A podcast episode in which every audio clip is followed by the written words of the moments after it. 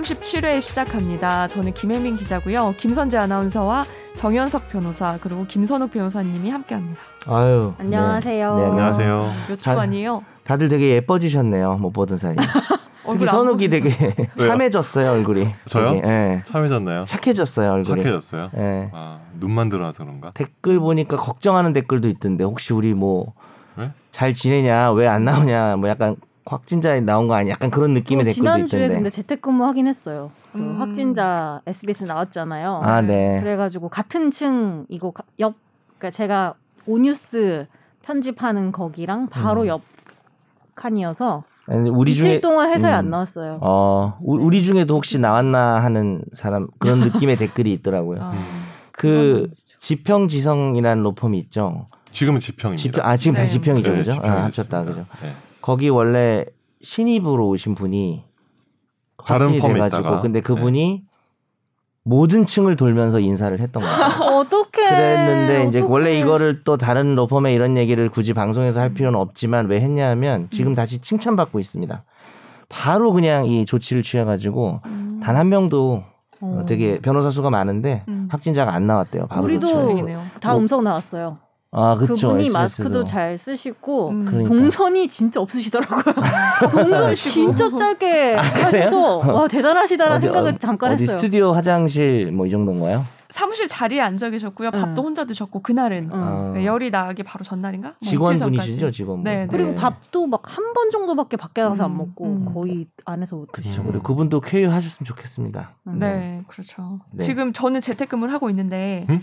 그래요? 네. 어, 필요할 왜 때만 여긴 회사인가? 왜 여기는 회사예요? 어 지금 여기 회사를 회사 왔네. 며칠 만에 오는지 모르겠어요. 다른 음. 분들은 어떻게 지내세요? 재판이 저번 주에 휴정이 많이 됐고 이번 주도 휴정이 많이 돼서 네. 뭐 재판은 안 나가는데 일은 많이 합니다. 아 네. 집에서 일- 아 회사 회사에서도 하고 집에서도 일하고 어. 집에서는 빨리 이제 판결 받아야 되는 사람 은 어떡해요? 그러니까 이제 속 터지는 거죠. 음. 그러니까 선고 선 근데 선고는 하는 재판부도 있는 것 같아요. 음. 안 선- 만나고 그러니까 선고는 사실은 언택트 선고에 그 선고는 사실은 이게 법정에 아무도 없어도 되거든요. 아 아무도 없. 그 선고는 하는 재판부 있었던 아. 것 같아요. 특이하게 음, 급한. 거는. 어. 아. 사람들 드나드는 건 아닌데 음. 민사 선고 들으러 들어갈 수는 있나? 원래는 들으러 들어갈 수 있는데 못 들어오게 하고 자기들끼리 그냥. 선고하나? 그쵸. 근데 그러 음. 변론은 진행 안 하고 선고만 하고 음. 그때 청취는 할 수 있는 걸로 알고 있어요. 제가. 참, 참고로 형사 선고는 피고인이 있어야 음. 하고요. 민사는 그냥 없이 하죠. 당사자 없으면 근데 이제 있죠. 네. 보통 이제 의뢰인들한테 많이 들은, 듣는 게 네. 민사 선고 날 네.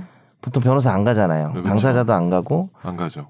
좀 중요하고 빨리 들어야 되면 직원이 가서 적어가지고 네. 음. 말하는 걸 적어야 되죠. 그쵸. 알려줘야 되는데 이제 녹음 선고 안 돼요? 네? 녹음.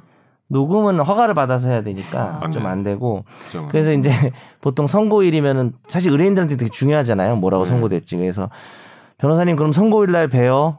이렇게 말하면 되게 말하기 난감하지 않아요? 그런 얘기 자주 듣죠. 선고일 날 저희가 선고일 원래- 날 아니 음. 저는 아니 그죠 얘기를 하죠. 저희가 원래 선고일엔 나가지 않습니다. 이 네, 얘기를 해야 그렇죠. 되니까. 근데 음. 나간 적도 한두 번 있어요. 저도 너무 궁금해가지고 음. 방청석에 앉아가지고 아. 그런 적이 있습니다. 그 그러니까 보통 직원들이 받아서 적어서 바로 보내주죠. 그쵸. 근데 이제 네. 기각한다, 뭐 1억을 지급하라, 이거 간단한 거면은 적을 필요가 없는데 되게 긴 청구치가 있거든요. 네. 그럼 자세히 적어야 되니까 아, 음. 직원도 되게 똑똑하게 잘 적어주셔야 됩니다. 그렇구나. 아, 네. 일주일 뒤에 판결문으로 받아봐야 되는 거죠. 그 일주일까지는 아닙니다. 아, 보통 일주일까지. 요즘에는 그날 등록하지 않나요? 전자문서로 아. 그러면 쓸 필요 네. 없겠네. 다음 날 그러니까 정도나. 근데 근데 당사자는 너무 1분이라도 궁금한 빨리 거. 알고 약간 싶은 거지. 그거네 수능 때 적어와서 어, 그렇지. 아, 확인하는 거네. 맞아. 그런 거랑 비슷한 그거랑 거죠. 똑같네. 아, 저는 학력고사 세대라 잘 모르겠습니다. 어? 어 그래요? 성역고사 때는 적었나요? 수가 없었나요? 똑같은데 그냥 너희랑 다른 척 해봤어요. 아, 그랬어요. 알겠습니다. 그럼 변호사님 강의는 어떻게 하세요? 딸리는 것 같다. 강의 비대면으로 바뀌었죠. 아, 그럼 2.5단계니까. 이제는 저기 그 뭐죠 학원 직접 강의하는 거 다 없어지고 동영상으로만. 혼자 찍는 거죠. 아. 일단 이번 주 일요일까지는 그렇고 그 네. 뒤에는 뭐 내려갈지 올라갈지 모르겠습니다. 그럼 그렇게 되면 수강료 어떻게 돼요? 쌀거 같은데 좀 더? 환불 해줘야 그래서 되는데. 아 환불 원하는 사람 같아. 환불 해주라고 어. 했는데 음. 네. 저 156명 중에 한 명도 함부로 안 했어요. 정말요? 2주 강의라고 일주일 남았는데 할 만도 한데 150명이 혹시 모여서 뭔가 네. 그 후속 조치를 집단 아, 집단 그래서 안 나갔나? 집단 소송. 잠깐만 학원에 전화 좀 해볼게. 아 그러면 녹음 어디서 하세요? 댁에서 하세요? 네, 학원에서. 학원에서. 음. 그러니까 혼자 불 가서. 다 꺼놓고 애들 못 들어오게 하고 아. 음. 나 혼자 가서. 어. 그래서 좀 나도 너무 강의하기가 심심해가지고 네. 어, 성대모사나 개인기 아니면 뭐 복장 같은 거를 코스프레 같은 걸로 해볼까 생각해봤어요. 아, 전 또 했다고요. 아, 코스프레 아, 코스프레 한다고? 예, 코스프레를 뭐 한다든지. 그게 아. 학원 선생님들 많이 하시잖아요. 아, 네, 코스프레. 네. 아 네. 그래요? 어. 김선재 아나운서 어쩔 수 없이 계속 나와야 되는 거죠. 저는 진짜 어- 데일리 생방송이 두 개여서 음. 계속 나오고 매일? 그러니까 다른 사람들 다 재택하는데 저만 약간 안 음. 하는 음. 느낌이고 저는 집의 삶의 어떤 그 최적화를 시켰어요. 아. 그래서 떡볶이 해 먹고 막 목살 구워 먹고 혼자서 어, 운동도 홈트 아령하고 음. 목살도 빼기도 하고 목살 먹기도 하고. 똑같네. 그럼 왜 먹고 왜 빼지? 네. 아무튼 그리고 뭐 목으로 가는 거 아니에요? 여러 가지 운동도 집에서 다 한 시간씩 하고 매일. 음. 왜냐하면 이게 근육이 빠진 느낌이 확실히 나더라고요. 그죠. 아. 그래서 맞아. 매일 한 시간씩 운동하고 다만 슬픈 거는 사람들 안 만나니까 그 사람이 어떤 사람이었는지 잘 기억이 안 나요. 어. 음. 그렇지 않아요? 이게 잘 안 보니까 이 사람이 어떤 사람이었더라라는 걸 잘 모르겠어요. 어, 난넌 선명하게 기억하고 있어. 음, 다행이다. 음. 한 획을 그었네요. 다행일까? 어쨌든 우리가 이게 실내에서도 마스크가 의무화돼가지고 음. 소리가 조금 잘 안 좋게 들릴 맞아요. 거예요. 약간 뭉개질 수도 있고. 어. 저희 지금 다 마스크 쓰고 어. 있고 옆에 그 이제 가림막도 있어요. 네, 맞아요. 그렇죠. 가림막 비싸다고 그러던데. 손흥이는 마스크 안 써도 약간 목소리 뭉개지 않나요 원래? 그렇죠. 원래 네. 좀 뭉개지죠. 네. 그렇습니다. 네. 네. 자, 끝. 근황 토크 끝. 네. 네. 그렇게 지냈어요. 네. 저희가 어, 저번부터 청취자 사연을 제일 먼저 하기로 했죠. 아 그랬죠. 네, 맞아요. 네. 그래서 해보도록 하겠습니다. 청취자의 법률 사연을 진단해 드립니다. 날로 먹는 청사진.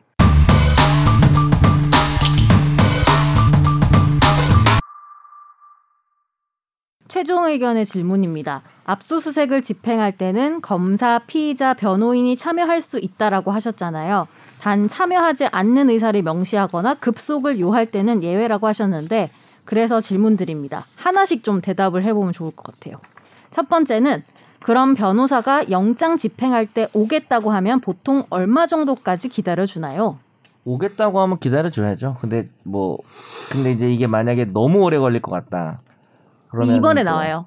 네. 이번에 그게 나오고 변호사가 나 지금 제주도 여행 왔는데 돌아가려면 5시간 걸린다. 5시간 기다려 달라. 이런 경우는 어떻게 하나요? 참여하겠다는 의사를 명시하긴 했는데 급속을 요하니까 예외로 하고 그냥 없이 영장을 집행하나요? 이분 질문이 섞여 있는데 그러니까 원래 통지를 해야 되고요 원칙적으로 그래서 변호사하고 조율을 해야죠 변호사가 음. 참여 의사를 밝히면 변호사가 아주 이상한 시간이거나 뭐 저 일주일 뒤에 갈게요 뭐 이런 게 아닌 이상 당연히 기다려줘야 되고 근데 이제 그거와는 별개로 급속을 요하면 그럴 필요가 없는 거죠 급속을 음. 요하면 그럴 필요가 없는 거고 어 다섯 시간이면 이- 일하고 해서 급속을 요하는지는 잘 모르겠는데 음. 음. 그리고 세 번째는요. 예를 들어서 대개 2시간 기다려준다고 했을 때 검사가 다른 업무로 너무 바빠서 30분밖에 못 기다려준다라고 하는 경우도 있나요? 또는 검사와 변호사가 서로 시간을 더 준다 못 준다 흥정하기도 하나요? 그건 제가 경험이 없어서 모르겠는데 그런 식으로 조율을 하지 않나요? 뭐 김선호 변호사 혹시 아는 게 있어요? 서로 당연히 그러니까 급속을 요하면 아예 변호사 없이 할 수가 있고요. 그런 게 아닌 이상 통지를 해서 참여 기회를 보장을 해줘야겠죠. 아, 흥정은 중구나라에서만 하는 줄 알았는데 이렇게 근데 대개는 검사랑 변호사가 이제 그 피의자 신문 있잖아요. 피의자 네. 신문 그 이제 경찰서 그러니까 검찰청에 가서 그러니까 요거 피의자. 신문 어. 검찰청에 출석해서 이제 조사하는 거 가지고는 조율을 많이 하잖아요. 그거는. 그건 뭐 항상 많이 하죠. 하는데 거의 근데 대개는 그쪽에서 자기 일정 못 빼니까 너 일정 맞춰라라고 많이 하다 보통 보니까 그렇죠. 수사기관이. 예, 그러다 보니까 하는데 이거 정도는 뭐, 뭐 서로 좀 조율을 할 수 있지 않을까 싶은데 이거는 좀 case by case 좀 다른 것 같아요. 예. 근데 압수수색은 그래도 피의자 신문보다는 좀 급속을 요하는 급속을 경우가 요하는 게 많으니까. 예. 변호사가 꼭 참여하고 싶으면 좀 맞추는 게 약간 관례처럼 돼 있지 않나. 음. 근데 오히려 아예 아예 안 알려주고 일방적으로 집행하고 이런 게 문제겠죠. 급속을 요하지도 않는데 음. 그런 건 문제가 되겠죠. 음.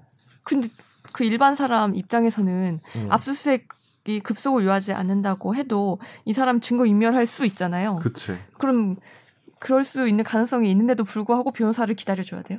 그러니까 이제 그게 음. 시간적 한계가 피신 조서면은 저 수요일 날 시간 되세요? 뭐 맞아요. 목요일 날뭐 네. 이렇게 하겠지만 네. 이거는 하루 단위로 거의 끝나지 않을까 싶습니다. 음. 정확한 관례는 저희가 네. 자주 뭐 이런 일이 있진 않아가지고 좀 알아보고 올 걸. 미안해요. 근데 아마 아마 그럴 겁니다. 예. 네. 그리고 변호사가 30분 뒤에 오겠다고 했는데 두세 시간이 지나도 안 오고 있어요. 아무래도 변호사가 영장 집행을 방해할 목적으로 일부러 시간을 끄는 것으로 보이는데 이런 경우엔 참여 의사를 밝혔다고 해도 그냥 무시하고 집행을 강행할 수 있나요? 그런 경우는 약속을 하고 뭐 안 지켰기 때문에 기회를 한번 통지를 하고 기회를 준 거기 때문에 뭐 집행을 할 수 있지 않을까 생각하고 음. 뭐 구체적인 얘기나 이런 것들 좀 봐야겠지만 예 그래도 압수수색은 피해자 신문 조서 피해자 신문하고 좀 다르죠. 그래서 음. 어, 기본적으로 그거보다는 생리적으로 자체가 좀 약간의 급속을 요하는 경우가 많죠. 근데 음. 그러니까 이 조문에서 급속을 요한다는 거는 정말 더 급할 때 도저히 변호사 참여고 뭐고 당장 안 하면 증거 인멸 우려가 현저할 때는 통지도 안 하고 그냥 집행할 수도 있겠죠. 저는 갑자기 궁금해진 게 그러면 반면에 급속까지는 아닌데 솔직히 급속으로 하면 좀 멋있잖아요. 막한 이렇게 중속 왔다 갔다 정도. 하고 그 막 기자들이 막 찍고 있고 멋있자고 그렇게 한다고? 아니, 약간 어, 약간 조금 급속까지는 아닌데 애매하다 할 때 급속으로 하는 경우가 있는지 약간 보여주기식인가? 우리 지금 이 사람 질문도 너무- 답하기 힘들었어. 근데 자꾸 만들어서 아니 질문해. 왜냐면은 약간 드라마 같은데 보면은 되게 급속을 맨날 요하잖아요. 뭐 거의 그렇죠. 사안이. 그러니까 그렇죠. 급속을 요하는 걸로 보이는 경우가 많을 것 같아요. 음. 예. 그래서 급속을 요하는 경우가 예외처럼 돼 있지만 음. 압수수색은 성질상 그런 경우가 많지 않을까. 네. 아무래도 뭐 요새는 핸드폰이나 컴퓨터에 있는 자료 많이 압수수색 음. 많이 하는데 그거 진짜 지우는데 금방 걸리잖아요. 맞아.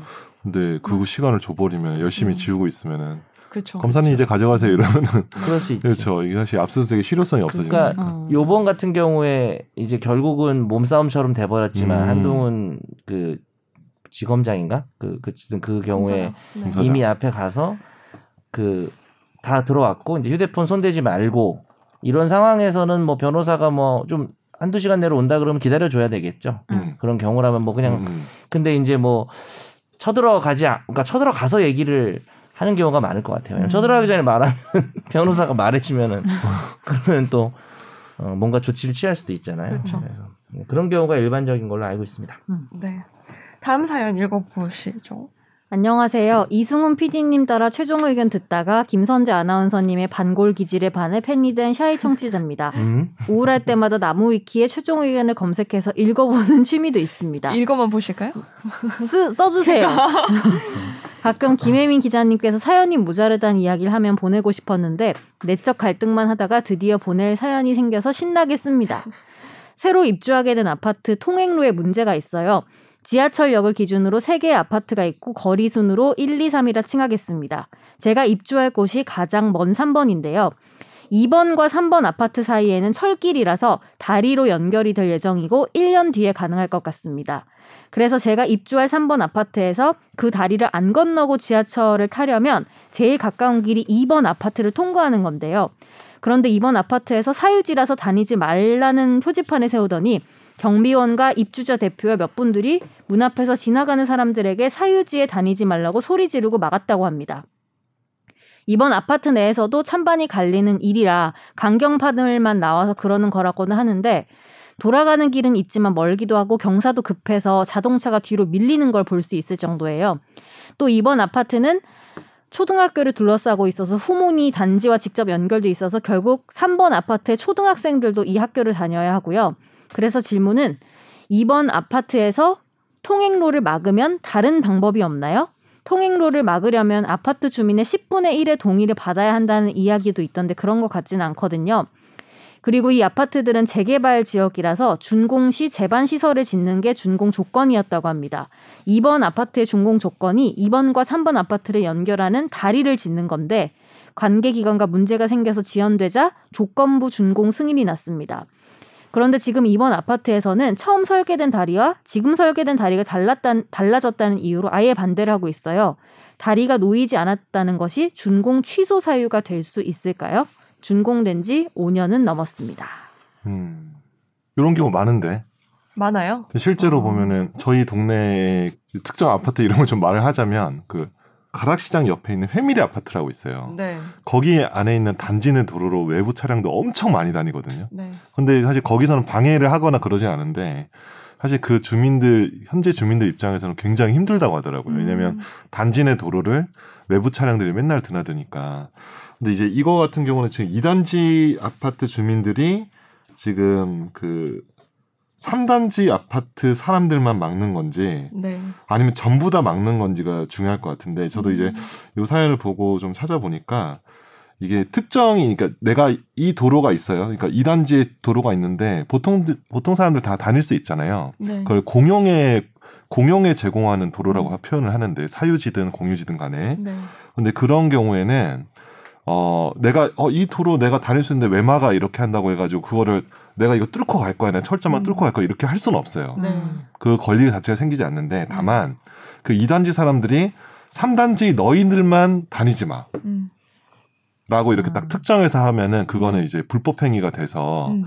통행방해 금지 가처분 신청을 하면은 이용될 수 있는 여지가 있다. 아, 근데 만약에 아 우리 아파트는 아예 단지 내 도로를 외부 사람 전부 다 통행을 금지할 거야. 네. 이거는 뭐 아파트 주민의 안전과 뭐 어린이 안전, 뭐 소음 이런 것 때문에 할 거라고 한다면 그거까지도 이제 불법 행위를 구성하는지 음. 좀 이견이 있다고 하더라고요. 근데 네. 애초에 나는 음, 아파트 안에 있는 도로가 사유지라고 볼수 있어요? 아파트는 약간 주택 같은 게 아니잖아요. 그거는 이제 저- 입주자 전체의 사유지죠.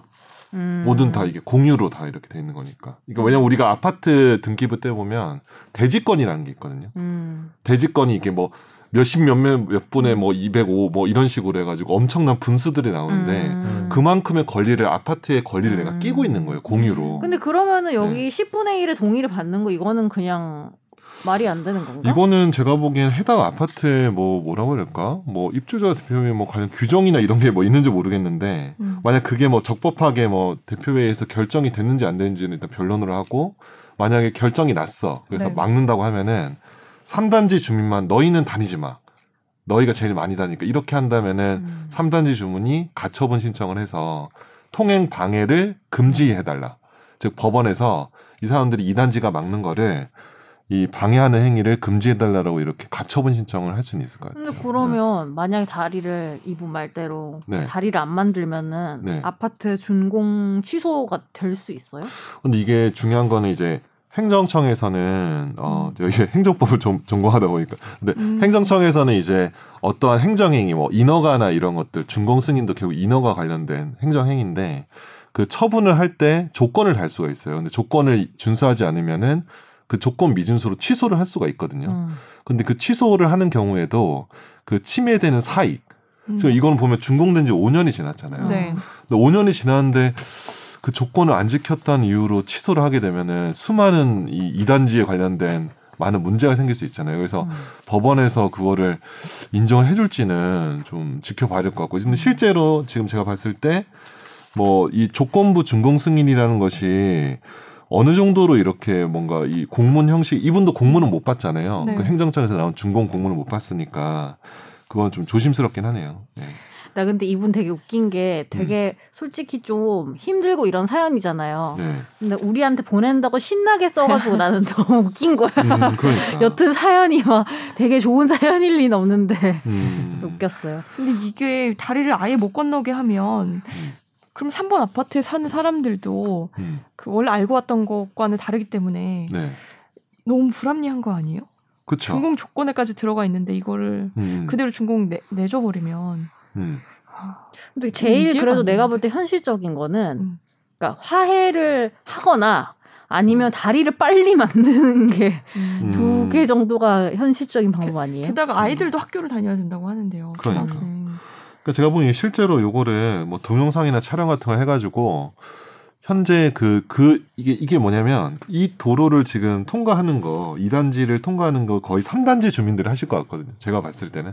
그러니까 제가 변호사라면은 그러니까 촬영을 다 하는 거야. 네. 음. 그, 그 다리나 이런 동선을. 음. 그 사람들이 어디서, 어느 사람들이 와서 이 2단지를 지나가는지. 그래서 음. 3단지 주민들만 다 다닌다. 근데 그거를 막는다라고 하면은 그 동영상 자료를 증거로 해가지고 음. 가처분 신청하면 저 같으면 뭐 인용될 수 있지 않을까. 그 예. 3단지 주민들 블랙박스 모으면 되겠네요. 뭐 블랙박스도 모으고 뭐 2단지 그쵸 음. 뭐 옆에 뭐 이렇게 삼각대에 카메라 설치해가지고 24시간 뭐 음. 월화수목금 이렇게 쫙 해서 아 근데 촬영하면- 진짜 이거 다 보고 있는 것도 일이겠다. 왜냐하면은 네. 그 입구에 서가지고 네. 모든 차를 다 막을 순 없잖아요. 왜냐 2단지 주민이 있을 수도 있고 어디 어, 갔다 오는 그치. 사람일 수도 있고. 근데 3단지인지 아닌지 체크하고 있는 거잖아요. 그렇죠 그렇죠. 누군가가. 예, 예. 그것도 엄청난 노력인데. 아무튼 이게 네. 일종의 사유지인데 사유지라고 하더라도 보통 사람들 다 다닐 수는 있거든요. 네. 그걸 또 함부로 먹, 막으면 이제 음. 교통방해죄가 될 수 있으니까. 근데 음. 요거 같은 경우는 그 사, 그러니까 결국 3단지 주민만 이렇게 탁콕 집어서 이렇게 핀셋으로 막고 있는 건지를 네. 좀 봐야 될 음. 것 근데 같아요. 생각해보니까 네. 저도 저희 오피스텔 앞에 아파트가 있거든요. 음. 네. 근데 저희 오피스텔은 그 세탁소가 없어요. 음. 그 음. 근처에. 그래서 네. 아파트 안에 세탁소가 있어요. 아 진짜. 근데 난 맨날 이용하는데 맨날 그 관통해가지고 가서 이용하고 음. 왔다 갔다 하는데. 근데 대개는 사실 이런 일이 잘 없죠. 근데 이제 내가 보니까 이게 이 사람들 다니는 길이 이게 도로인가요? 이게 제가 보면은 통행로라고 하는데 음, 도로 같아 도로. 도로 도로 같은 경우는 사실 민원이 많을 수 있어요. 왜냐하면 차량이 통행하다 보면 좀 위험할. 근데 요새는 되게, 되게 아파트가 단지 내 도로가 잘 없으니까 음. 네. 지하로 하는데 여기 도로인지 아니면 인도인지 이런 것들 다 봐서 음. 그 해당 3단지 입주자 대표회의에서 잘 결정하시면 될 것 같습니다. 네. 예. 네. 읽어주세요. 해고와 관련된 사연입니다. 2020년 7월 24일 땡땡 아르바이트 입사해서 같은 해 8월 13일까지 근무했습니다. 해고 발생일은 8월 13일 낮 2시경. 경위는 업무랑 잘 안 맞는 것 같다. 오배송이 많아서 분류가 잘 안 돼서 다른 인력을 구한다면서 일이 바빠질 거라는 등 다음 주까지만 근무해줬으면 좋겠다는 요청을 받았습니다. 상시 근로자 수 10인 이상, 전 근로자 인원수 대략 20명 이상 정도인 회사고요. 기간 정함이 없는 근로계약으로 근로계약서 작성 및 교부를 받았습니다. 매니저와 첫 면담 시에 매니저가 먼저 희망 근무 기간을 물어봤고 제가 어느 회사든 기본 3개월이고 업무랑 잘 맞는 것 같으면 장기간 근무하겠다 말씀드렸고 워낙 아르바이트 지원자가 없다 보니 인력 부족 문제로 그쪽에서 사정하는 식으로 번번이 이야기를 했습니다. 식품 생산 포장하는 작업장엔 여성 근로자는 없고 남성 근로자밖에 없어서 긍정적으로 생각해서 적응했으면 하는 피드백까지 전달받고 바로 업무에 투입됐는데요. 8월 초인 최근 며칠 아침에 출근했을 때 닫과 외부 출입배를 여러 번 눌러도 문을 열어주지 않아서 먼저 전화를 해야 문을 열어주는데 고의적인 낌새를 느꼈습니다. 저를 임시 대타로 쓰고 그 사이에 다른 인력을 구할 생각이었던 것 같은데요. 중간 지적도 없었고 인력이 부족하다 할 땐 언제고 갑자기 일주일을 남기고 통보하는 건 정당한 사유로는 보기 힘든 부당 해고가 맞는 것 같습니다. 지방노동위원회 구제 신청은 처음이라서 막연하기도 하고 막막한데요. 부당 해고 성립 조건 여부에 해당되는지 검토 부탁드리고 제가 어떻게 대응해야 좋을지 피드백도 받아보고 싶습니다. 어, 일단은 그 주신 자료가 사실 되게 한정돼 있다. 왜냐면 이게 부당해고인지 여부를 검토할 때는 계약서도 일단 예, 계약서를 봐야 되는데 이게 기간의 정함이 없는 그 근로계약이라고 하면은 해고에 정당한 이유가 있어야 되거든요. 뭐 절차 요건도 지켜야 되죠. 뭐 30일 이전에 뭐 해고 통지, 예고 통지하고 아니면은 해고 예고 수당을 줬거나 그런 것들이 체크를 해봐야 될 것 같은데 제가 보기엔 요 기간의 정함이 없는 근로계약이라 하지만 분명히 뭔가 특이하게 음. 뭐, 뭐, 실무 수습, 뭐, 15임용, 뭐, 뭐, 뭔가 이런 식으로 뭔가 그, 인턴 분들에게 이렇게 제, 뭐 어떤 그런 계약 조건이 있을 것 같거든요. 그러니까 네. 업무, 뭐, 근로 같은 걸 보고 정규 채용 여부를 결정한다, 뭐, 음. 이런 게 있지 않을까? 좀 약간 그런 생각이 좀 드는데, 음. 만약에 그런 게 아니고 그냥 보통 기간의 정함이 없는 근로계약이면, 네. 그렇죠. 애당초 지금 기간 제한이 아예 없는 것 같아요. 그 지금 음. 현재 말씀으로도. 그러면 이 정도 사유면은 정당한 해고에 해당한지 좀 근데 이게 사실은 되게 단정적으로 말씀드리기 어려워요. 현재 음. 상태로. 계약서를 정확히 네, 네. 보고 계약서도 봐야 되고 이분 주신 의견과 사실은 사측에서 가지고 있는 자료도 다를 수도 있는 거고 음. 어 그래서 먼저 지금은 일단은 어쨌든 구제 신청을 하셔야 되니까 그 기간에 맞춰서 구제 신청하시고요.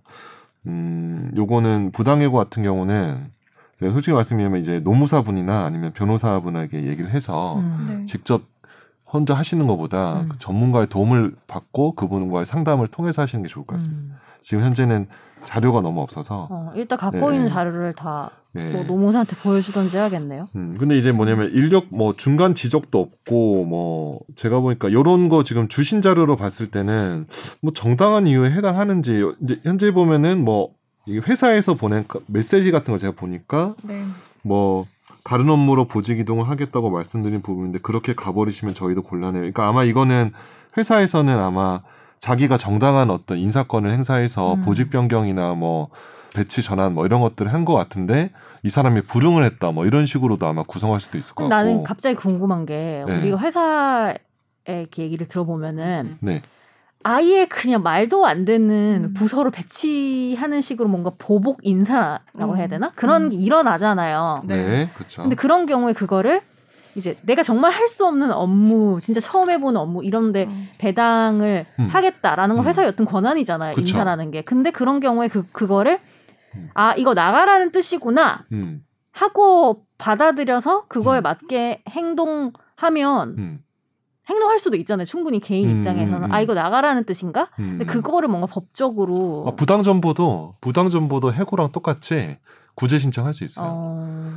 근데 이제 사실은 부당 전보나 배치 전환 이런 거는 그러니까 전보나 배치 전환은 굉장히 많은 회사의 재량권을 주어줘요. 음. 음. 그러니까 사측이 인사권자인데 그렇기 때문에 가급적이면은 그 지방 노동위에서 깨지는 걸 많이 못 봤는데 실제로 이제 그 전에 배치 전환 되기 전에 전보 전환이 되기 전에 그 사람에게 가해졌던 어떤 업무의 업무의 어떤 뭐 정도나 뭐 중간 지적도 이런 것들을 봤을 때 이 배치 전환이 해고를 위한 해고를 가기 위한 그죠? 한번 알아서 나가라고 하기 위한 음. 어떤 그런 걸로 말만 볼수 있으면 뿐이지. 예, 볼 수 있으면 부당 배치 전환 부당 정보 인정할 수 있죠. 음. 근데 제가 말씀드린 거는 굉장히 많은 재량권이 있어요. 음. 그 부분은.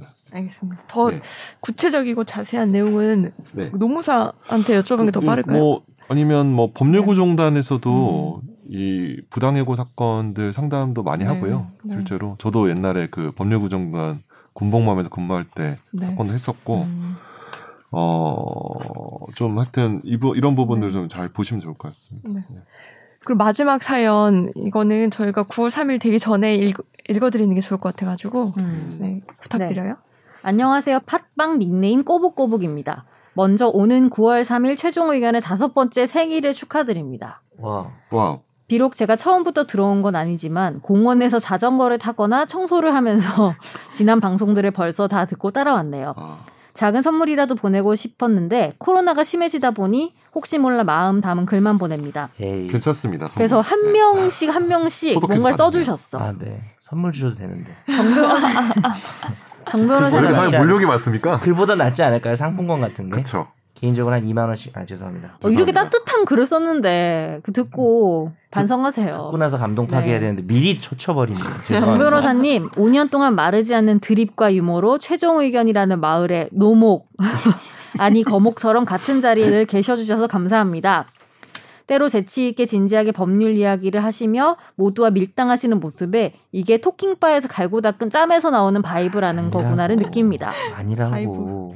김 변호사님, 좋은 목소리, 날카로운 논점 파악, 어려운 법률 용어를 쉽게 풀어주셔서 저, 법이 어려워서 접근하기 힘들었던 저 같은 사람도 쉽게 이해할 수 있습니다. 자동차나 만화 얘기로 가끔 덕후스러움이 나올 때면 동네 친한 선배 오는 형님 같아 너무 좋습니다. 사실 진짜 부천고등학교 선배님이래요. 몇 끼니?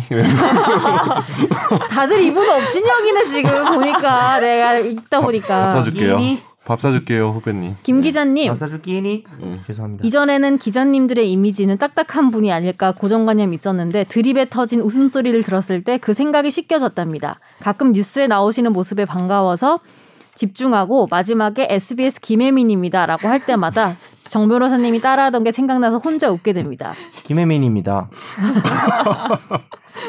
그리고 김선재 아나운서님 주중엔 생투로 주말엔 최종 의견으로 최근에 유튜브로도 아나운서님의 모습과 목소리를 만나고 있습니다. 자본주의 모습이라는 생투에서의 모습도 또 최종 의견에서 간혹 복잡한 상황 요점들을 이해하기 쉽게 비유하거나 청취자를 대변하는 질문과 티키타카하는 모습까지 선재 아나운서만의 매력을 좋아하고 있습니다. 한동안 삶 속에 긍정적인 자극이 없던 저에게 팬이 된 것이 저의 작은 활력이 되어 주었습니다. 베텐에서 시작해서 저의 팬이 되어서 이곳에 찾아왔는데 어느새 최종 의견의 팬이 되어버렸네요. 음. 청취자들의 나 아는 변호사가 있어가 되어주셔서 감사합니다. 김편지는 이만 줄이겠습니다. 항상 응원하겠습니다. 아유, 감사해요. 감사합니다. 네. 애정이 뚝뚝 묻어나네요. 음. 네. 어. 어, 후배님이시군요. 네. 바로 초면에 말라도 되는 거예요. 다들 너무하네 농담- 아, 정말. 농담, 농담 입니다. 근데 차이는 네. 많이 날 것 같아요. 그쵸. 네, 저, 어우, 우리 졸업한 게 언제야? 기억이 안 나네. 이분이 한 20, 30대일 것 같은데. 그러니까. 만 다섯 살이 됐다는 얘기네요. 누가요? 그렇죠. 최종 의견. 아, 그쵸. 다섯 살. 누가요라니. 아, 누가 뭘 들은 거야? 최종 의견. 지금 지금 온통 그 얘기였잖아. 우리 내일 모레 만 다섯. 5주년. 미운 다섯 어, 살이네요. 슬프다. 파티도 못 다섯 하고. 살. 미운 다섯 살. 음. 그러게. 평소 그렇군요. 같았으면 회식도 하고 파티도 하고. 평소에도 잘 파티. 자주 하진 않잖아요. 우리가 여기서만 친한 척으로 유명하죠.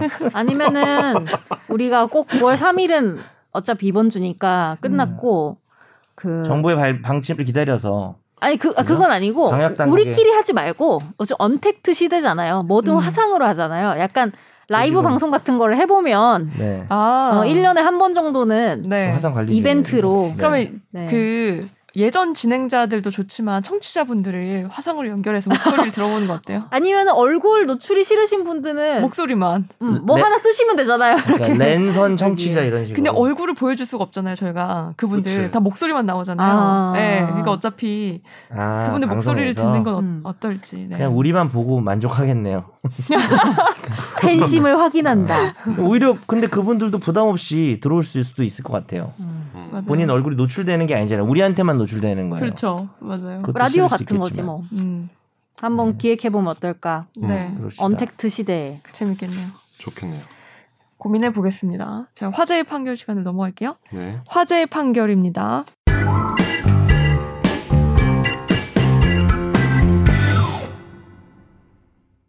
친구들끼리 40여만 원을 걸고 13분 동안 훌라를 한 게 도박죄에 해당할까요? A씨 등 4명은 2018년 12월 오후 8시부터 13분 동안 A씨가 운영하는 화원의 거실에서 판돈 48만 원을 걸고 훌라를 한 혐의로 기소가 됐습니다. 재판에선 A씨 등이 훌라를 한 것을 도박으로 볼 수 있는지 여부가 쟁점이 됐는데요. 형법 제246조 1항은 도박을 한 사람은 천만 원 이하의 벌금에 처한다. 다만 일시 오락 정도에 불과한 경우엔 예외로 한다고 규정하고 있는데요. 1심은 A씨 등에게 벌금 200만 원씩을 선고했습니다. 하지만 2심은 앞서 말씀드린 형법 제246조 1항 단서에 일시 오락의 정도에 해당해서 무죄를 선고했습니다. 그리고 대법원도 검찰의 상고를 기각하고 원심을 확정했습니다. 네. 음. 도박은 일시오락이 아예 법 규정에 처벌하지 않는 걸로 돼 있어가지고 음. 명절에 가족들끼리 모여가지고 그 네. 하는 거 정도는 처벌이 안 될 수 있는데 아. 여러 가지를 봐야겠죠. 판돈, 실제로 오간 액수, 그리고 횟수, 자주 일했는지, 음. 어, 아니면 뭐 여러 가지들. 예. 음. 근데 이 사람들은 계속해서 했던 건 아닌 것 같아요. 그죠? 일시오락이라는 게 금액도 중요한데 보니까 이제 자주 했는지 어, 여기를 하우스로 만들고 음. 뭐 그런 걸 본 것 같습니다. 근데 제가 궁금한데 전체 도박 시간 13분인데 네. 도박 금액이 현장에서 압수된 도박 금액이 48만 원이면 이거 약간 일시 오락 정도는 아니 약간 나는 좀좀 이런 생각이? 드는데 나는 내가 간이 작나? 지금 물가가 올라서 그런 것 같아요. 물가가 올랐습니까? 이거 아, 누가 신고했을까요? 진짜 내. 생각에는 글쎄. 이런 건 신고가 재밌어. 아니에요. 내 생각에는 진 누군가의 배우자가 아니었을까. 어 맞아 나는 싶습니다. 배우자나 네. 아들 딸 아, 가족이야 어, 분명히. 배, 배후자 말고 배우자, 배우자 말고 배우자. 배우자인데 어, 배우자 이 버릇을 고쳐놓으려 내 생각에 걸린 거는 이번이 한 번일 것이고 높은 그치 확률로. 그동안 계속 했겠죠. 네, 그래서 그러니까. 속이 터져서 내 생각에는 신고하자라고 하지 않았을까라는 네, 그쵸, 망상을 해봅니다. 졌던 사람이 할 수도 있고 음, 도박도 되게- 종류도 음. 보기도 보더라고요. 도리지코땡도 있고. 아니면은 13분을 했는데 음. 진 사람이 신고한 거 아니야? 그, 그 얘기 하세요. 아, 어, 네, 그러니까 아. 그, 어, 진 사람이거나 진 사람의 아들이거나 딸이거나 어, 속상한 거지 자기 엄마 이게 아빠 그 현장에서 뭐. 그러면 대부분 그 신고가 들어와서 적발이 돼야 저기가 그 유죄가 되나요? 그쵸. 뭐. 거기서 증거 다 이게 증제 1호 한돈 뭐 돈. 이렇게 하고 근데 진짜 웃긴다. 훌라 져서 그런 것 그거랑 같아. 카드. 훌라 훌라 훌라. 근데 우- 우리 집은 어릴 때부터 이렇게 뭔가 모여서 이런 게임하는 문화가 진짜 없거든요. 어. 부루마블도 안 했나요? 어렸을 때? 그러니까 친구들이랑 이렇게 그냥 했지 음. 가족끼리 뭐 명절 때나 이럴 때는 나는 그래서 고스톱도 아직 칠 줄 몰라요. 진짜. 아, 네, 한 번도 아, 쳐본 적이 아, 없어서. 보통 많이 치던데. 어, 그리고 그럼 뭐예요? 모여서 젠가예요? TV 뭐, 봐요. TV 봐요. TV 봐요. 젠가를. 잔소리예요. 서로. 젠가인데 한 판에 50만 장원뭐 걸고 한다고요? 잔소리 잔소리. 잔소리 한다고요? 한 번 무너지면 도박죄로 쳐버려. 한번 무너지면 50만 원 무너지는 거야. 마음도 무너지고. 그러니까 확실히 내 돈. 그리고 술을 많이 먹어요. 저희 집안 사람들이. 그러니까 그래요? 별로 도박을 안 해요. 아. 이게 아. 게임 안 해요. 아, 두 개 같이 양립할 수 없나요? 그러면 약간 근데 많이 마셔요. 그래서 양립하기 쉽지 않아요. 야. 다들 술을 많이 먹어요. 술도 많이 먹고 도박도 하면은 거의 이거 추석 맞아요, 이거. 추석이나 설날이 아닐 것 같은데. 네. 어, 하우스인데. 네. 다음 판결 읽어주세요. 의뢰인이 소송을 위해서 변호사를 선임했는데 3일 만에 계약을 취소한 경우에도 변호사는 착소금을 받을 수 있을까요? 김 씨는 자신의 장남과 함께 차남에게 유류분을 달라는 소송을 제기하기 위해 법률 상담을 받으러 변호사 박 씨를 찾았습니다. 음. 상담을 한 뒤 김 씨는 박 변호사를 대리인으로 선임하고 착수금 528만 원과 소송 비용 예치금 72만 원 등 모두 600만 원을 지급했습니다. 그런데 3일 뒤에 차남이 김 씨와 장남에게 유류분을 주겠다고 해서 소송을 할 필요가 없어졌고 김 씨는 박 변호사에게 위임 계약을 해지하겠다고 밝혔습니다. 하지만 변호사 박 씨는 돈을 돌려줄 것을 거부했고 김 씨는 재판까지도 가지도 않았고 3일 만에 선임을 취소했으니 600만 원을 모두 돌려달라면서 소송을 냈습니다. 그리고 수원지법은 부당 이득 반환 청구 소송에서 변호사 박 씨는 김 씨에게 약 40%를 제외한 388만 388만 원을 지급하라며 최근 원고 일부 승소 판결했습니다. 그러니까 변호사가 600 중에 211만 원 정도를 어, 3일 정도 이제 있었는데 네. 받을 수 있게 음. 된 그런 상황이죠. 음. 현실에서 많이 일어나는 일이라서. 근데 지난번에 선욱이가 자기 얘기하는 거 들어보니까 음. 저도 비슷한데 이제 의뢰인 분들이 너무 좀 어, 본인 일이 항상 중요하긴 한데 너무 이제 피곤하게 하고 음. 그런 분들 계시잖아요. 너무 그쵸. 그런 분들. 그렇죠. 그런 경우엔 그냥 저희는 저버린다. 그냥 찾아가라 다. 음. 그냥 다 환불이니까 가져가라. 안 가져가세요. 하겠다. 뭐한 달이 지났어도 음. 저도 약간 그런 스타일이었거든요. 음. 요즘엔 소송을 많이 안 하는데. 근데 상담 음, 비용 이런. 건 다 받아야 되는 거 아니에요? 그쵸. 이제 그런 걸 제하고 음. 주면 되겠죠. 근데 이 경우는 600만 원 중에 40% 정도 해당하는 210만 원? 네. 근데 3일 정도 지났고 사실 분쟁 때문에 소송을 하는 건데 음. 분쟁이 자기들끼리 잘 해결이 된 거잖아요. 음. 네. 그런데도 이제 210만 원을 뜯기려고 생각하면 음, 의뢰인 입장에서는. 좀 억울할 수도 있을 것 같아요. 네. 그죠? 뭐 서면 초안도 안 나왔고 그치. 상담만 했고 이러면은 재판에 한번 나가지도 아, 않은 나 거잖아요. 200만 원까지 줘야 되나 이렇게 생각할 수 음. 있는데 아마 이 판사님이 혹시 뭐 변호사를 하셨던 경험이 있으신 그러니까 왜냐면 자기가 저는 곧할 거라서. 그러니까 저는 약간 이런 생각이 드는 게 준비 중? 어, 그러니까 변호사를 하신 하다가 이제 법조 일어날 때 요새 판사 많이 하니까 그런 분들이면 약간 변호사 보수를 좀 더 많이 인정할 것 같고 왠지 느낌에 음. 판사만 하신 분들은 좀 적게 인정하지 않을까? 그 약간 그런 약간 주관적인 사실은 약간 저는 원래는 어. 변호사가 주변에 없으니까 이 방송하기 전까지는 잘 몰랐는데 음. 이 방송을 하면서 재판부터가 사실은 업무라기보다는 그 전에 사실관계를 아, 파악하고. 그쵸. 예. 상 간단한 상담을 하고 이런 게 저는 사실은 그 그거는 그렇게 돈을 받는지 몰랐어요 저는 음. 일반이 왜냐면 그런 소송을 해본 것도 아니고 왜냐면 그것이 어떤 거래를 성사시키기 위한 유인 과정이라고 음, 음, 보면 음. 사실 어, 니들이 어차피 광고도 하는데 음. 돈 들여서 하는 걸 수도 있지만 근데 이거를 하면서 오히려 이 법률이란 게 조금 전문적인 영역이니까 사실 하죠. 상담하고 이런 것도 업무의 일환이라는 생각이 이걸 하고 약간 그쵸. 느끼게 되더라고요. 왜냐면 상담하면은 리서치를 해가지고 다음에 또 의견도 주고 이러잖아요. 음. 이제 그래서 그런 점이 있고 참고로 이건 금액 자체가 네. 아주 큰 그- 금액은 아니라서 600만 원의 40%를 변호사가 3일 만에 챙기긴 했지만 네. 만약에 속가가 아주 큰 사건이어서 뭐 착수금 자체가 뭐 5천이었다. 음. 그런 경우에 40%는 아니겠죠. 아마 그런 경우도 210만 원 정도 챙기지 않을까. 아 그러니까 퍼센티지라기보단 그렇죠. 금액 오히려 3일 정도고 음. 어 아마 변호사가 이 소송에서 자기가 한 일을 엄청 냈을 걸. 돈 그쵸. 받으려고. 아. 뭐뭐나 이런 거 했고. 그 에너지가 되게 그러니까 많이 들었을 우리 것 같아요. 왜 이렇게까지 하실까? 내가 보기엔 그러니까 저희는 그냥 가져가라 하지만 분위기. 감정이 상하는 경우도 있을 것 같긴 음, 해요. 맞아. 감정이 왜냐면 저러고 정말 얌체같이 한 푼도 안 줄, 내가 지금 음. 3일 동안 음. 엄청나게 하루에 뭐 10시간씩 했는데, 한 2, 30시간 했는데, 음. 한 푼도 안 주고 막 막말하고 이러면 그렇죠. 화나서 아마 이거 소송하시느라고 시간 돈 더 드셨을 것 같은데. 제가 그러니까. 궁금한 거는 변호사님들이 대부분 막 의뢰인들이 협박하거나 진짜 붙으면 네. 대부분 아까 말씀하셨듯이 돈을 안 받거나 돌려주거나 하시잖아요. 근데 이렇게 하죠. 소송까지 가는 경우가 별로 없잖아요. 아니, 돈이 크면 저도 소송한 적 있어요. 근데 이게 돈이 크지도 않, 아, 않지 않나? 이 경우는 그래요. 저는 변호사님들한테? 한 3천인데 못 받아서 아, 네. 소송을 하고 그 정도면 해야 되지 네, 그런 경우에 이제 좀 여러 가지 따져서 좀 감액되긴 네. 하거든요. 제가 그때 2천만 원인가 받았던 것 같아요. 대략 음. 기억으로. 근데 이제 왜냐하면은 정말 그렇게 했는데 네. 몇 달을 그냥 음. 그냥 안 주는 거예요. 완전 아, 진짜요? 그러면은 주는 사람들은 뭐며 그러니까. 그런 경우는. 선물 아니에요? 후불이 있지. 성공 보수. 성공 보수. 아. 이게 제가 승소했는데 안 주니까. 그게- 승소하고 나서는 잘안 줘요. 아, 그런 사람들이 그래요? 있어요. 너무 근데 싫다. 이거 맞아요? 형사 사건은 성공 보수금 인정이 안 되죠. 인정 안 네, 되죠. 대법원 그리고 판결에 의해서 무효죠. 거죠. 2015년부터 우리 양승태 대법관 작품이죠. 아니, 뭐 그렇게 말을 그럼 그러면은 궁금한 게 있는데 선불로 많이 받으면 되잖아요. 그래서 그것도- 받으라고 하는 거예요. 그렇게 많이 됐어요, 많이. 형사가 네. 요즘에 좀. 음. 아 근데 선불로 이제 선불 성공 보수를 선불 선불로 받으면 안 되는데 애당초 착수금을 많이 받죠 형사 그러니까. 단가를 올리는. 그렇지 그렇지. 어. 그 이것 좀 민감하긴 한데 뭐 그런 변호사님들 계시잖아요.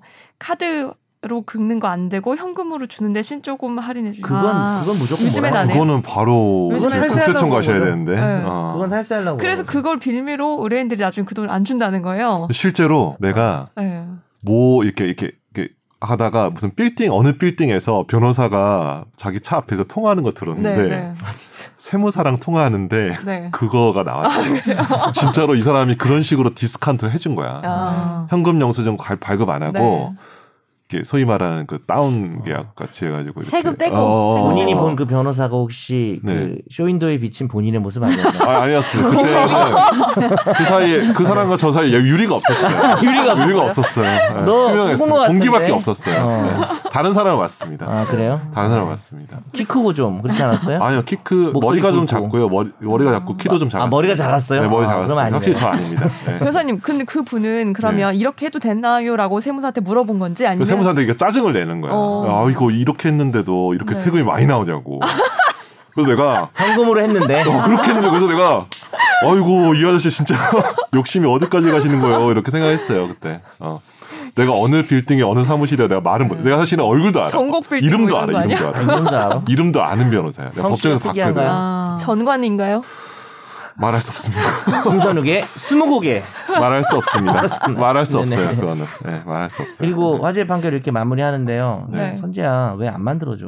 뭘요 아. 화재판 결혼할까요? 뭐 이런 거 만들어준다며. 화재판 우리 결혼할까요? 였어요. 화재판 우리 결혼할 거야. 그게 뭐니? 그냥 끼워 넣는 판 거지. 결혼할 거야 이래. 근데 결이 너무 어려워. 엎드- 어렵지 않나요? 결로 결이 너무 어려워. 제목을 바꿔도 돼. 이 화재 판결의 제목 자체가 네. 결단 낼 거. 화재 판 결. 찾아가 보았다 뭐 이런 거 있잖아. 아, 그런 콸콸. 아, 그건 저기 VJ 특공대요. 그 VJ 특공대 어. 경쟁사 아닙니까 S- 아, 그런가? S사에. 경쟁사에. 예, 예. KBS. 앞으로는 그건 간장 사라졌죠. 드시지 말고 건강한 거 많이 드세요. 이러면서 끝나는 거 있잖아요. 네, 맨 간장만 먹는. 아저씨 이런 거. 집에서 어. 죄송합니다. 이러도 잊어버릴 것 같아. 그러겠지. 어. 난 또 얘기할 거야. 반복이야. 네. 네. 우리 그러면 오늘 아주 재미난 집탐이라면서요. 네. 네, 저희가. 요즘 사회 분위기가 좀 무겁고 어둡잖아요. 네. 그래서 네. 조금 재미있는 주제를 가지고 왔습니다.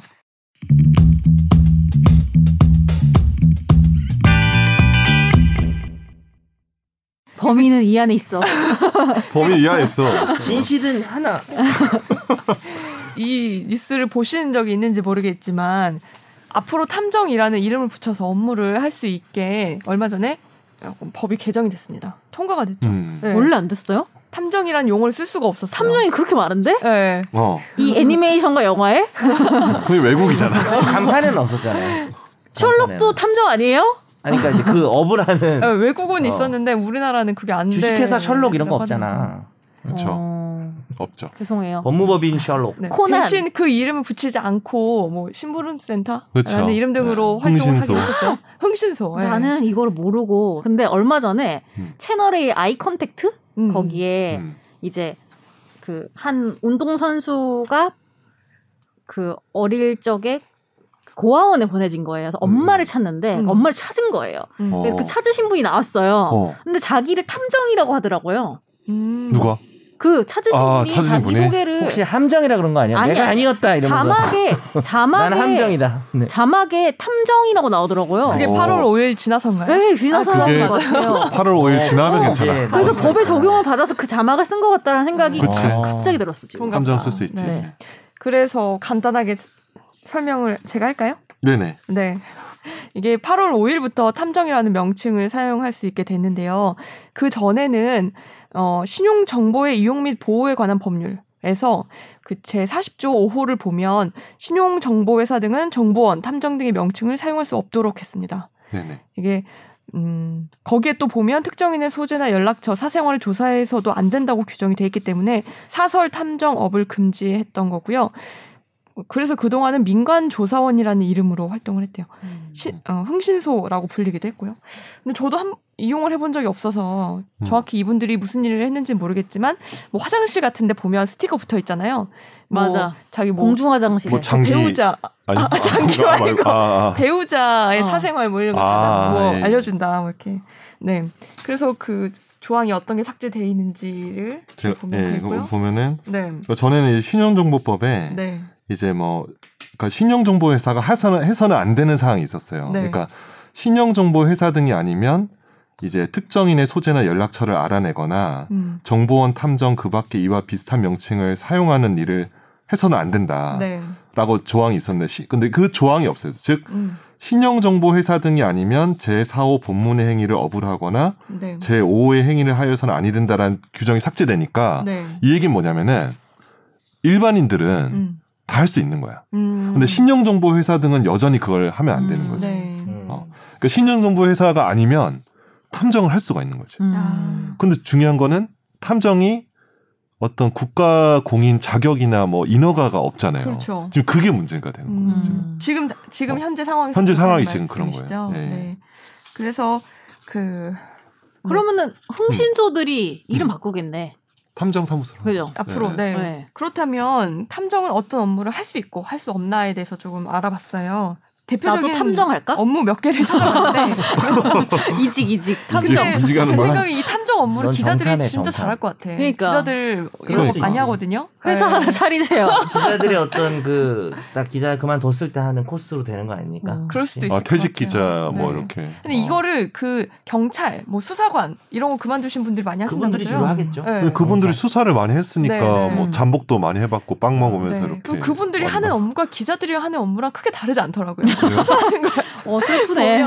근데 저도 가끔 네. 변호사 하면서 저도 이런 탐정을 해본 적이 있는 것 같아요. 진짜 음. 몇 시간째 이렇게 네. 그 아, 어, 차 안에서 진짜 한 적. 있었어. 예. 네. 그게 뭐 기자들이 말한 흔히 말하는 뻗치기죠. 음. 아 그래요? 그죠? 네. 아, 올 때까지 기다리는 거. 올 때까지 기다리는 거. 난 네. 해봤어. 네. 어. 그래서 그 업무를 대표적인 업무를 보면 실종 가족 찾기 대행을 할 수 있냐?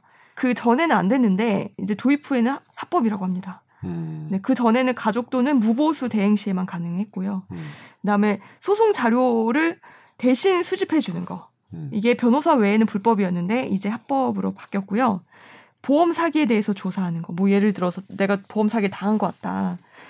그게 보험사가 자체 조사는 가능 그동안은 했대요. 음. 다른 사람 제3자가 해줄 수는 없고. 보험주 사원이 있죠. 그래서 네. 근데 이게 이제는 합법으로 바뀐 거고요. 음. 지식재산권 침해 여부를 조사하는 경우 기업 자체에서 조사는 가능했지만 그동안 안 됐고요. 하지만 음. 앞으로는 이것도 합법으로 바뀌었습니다.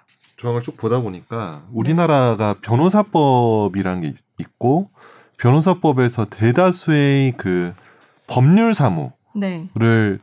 변호사가 아니면은 못 하게 됐거든요. 음. 근데 이제 이 법률 사무가 어디까지에 해당하느냐가 되게 이슈가 돼요. 애매하네.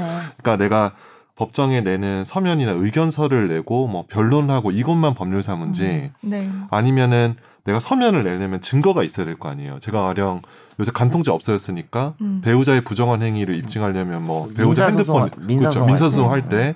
때뭐 배우자의 핸드폰에 카카오톡을 하거나 아니면은 배우자 그러니까 그 우리 의뢰인의 배우자가 뭐 누구랑 같이 뭐 어디 호텔에 들어가거나 이런 자료가 이제 증거 자료로 써야 되는데 음. 대개는 이런 자료를 이제 의뢰인이 알아서 가져오거나 이거 알아서 가져왔죠. 변호사가 음. 그렇죠. 직접 안 하고 네. 알아서 가져왔는데 요새는 이제 이 업무를 그러면은 그 전에 이제 알아서 가져왔다는 거는 그 사람들이 사실 의뢰를 했겠지. 의뢰를 거기도. 했겠지. 근데 네. 이제 그런 의뢰에서 바- 의뢰 받아서 이제 사진 촬영하고 동영상 찍는 사람들을 네.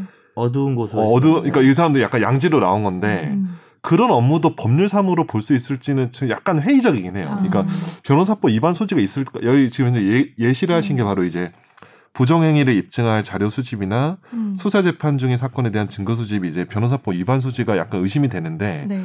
법률사무 이런 기초 증거 자료 수집도 네. 법률사무에 해당하는지는 좀 약간 저는 음, 약간 그리고 애초에. 네. 아무리 뭐 불륜이든 뭐든 그걸 음. 몰래 찍는 거 자체가 불법 아니에요? 그거는 이제 사실은 민사적으로는 뭐 추상권 침해나 음. 그런 게 될 수 있겠지만 위법성이 좀 조각될 여지도 있지 않을까 정당행위나 이렇게 그럴 해서 수 있고 이제 근데 이제 불륜이 정말 성관계 네. 장면이면은 이제 음. 성폭법으로 갈 수가 그쵸, 있고 그쵸. 런게 네. 아니 그런 게 아니면 네. 예를 들어서 뭐 그냥 서로 뭐 이렇게 팔짱 끼고 모텔로 들어간다. 뭐 호텔에 엘리베이터 같이 탄다 그런 뭐 경우는 이런 위법성이 약해요. 그냥 음. 그거를 찍어서 뭐 내가 음. 공개 게시판에 올리면은 명예훼손 될 수는 있지만은 음. 자기가 소송하는 데 쓰는 거 정도로는 음. 매우 약해요 아, 위법성. 그렇구나. 음. 근데 저는 뭐한 이거를 10만 원다 여튼 아, 법의. 테두리 안으로 들어오는 거잖아요. 탐정 음. 업무가. 음. 근데 셜록 어, 셜록에 셜록, 보면 셜록. 어. 음. 셜록에 보면 물론 현실에서는 별로 없을 것 같긴 한데 음. 왜 경찰이 자기네들이 약간 해결을 못하는 부분에서 셜록을 찾잖아요. 네. 음. 내지 그리고 음. 제 생각에는 되게 자질구레한 본인들이 하기 좀 그런 자질구레한 업무들도 있을 거 아니에요. 근데 음. 그렇게 음. 되면은 뭐 경찰이나 변호사들이 음. 약간 외주 주듯이 음. 한번 더 이렇게 그런 거를 시킬 수 있, 있지 않아?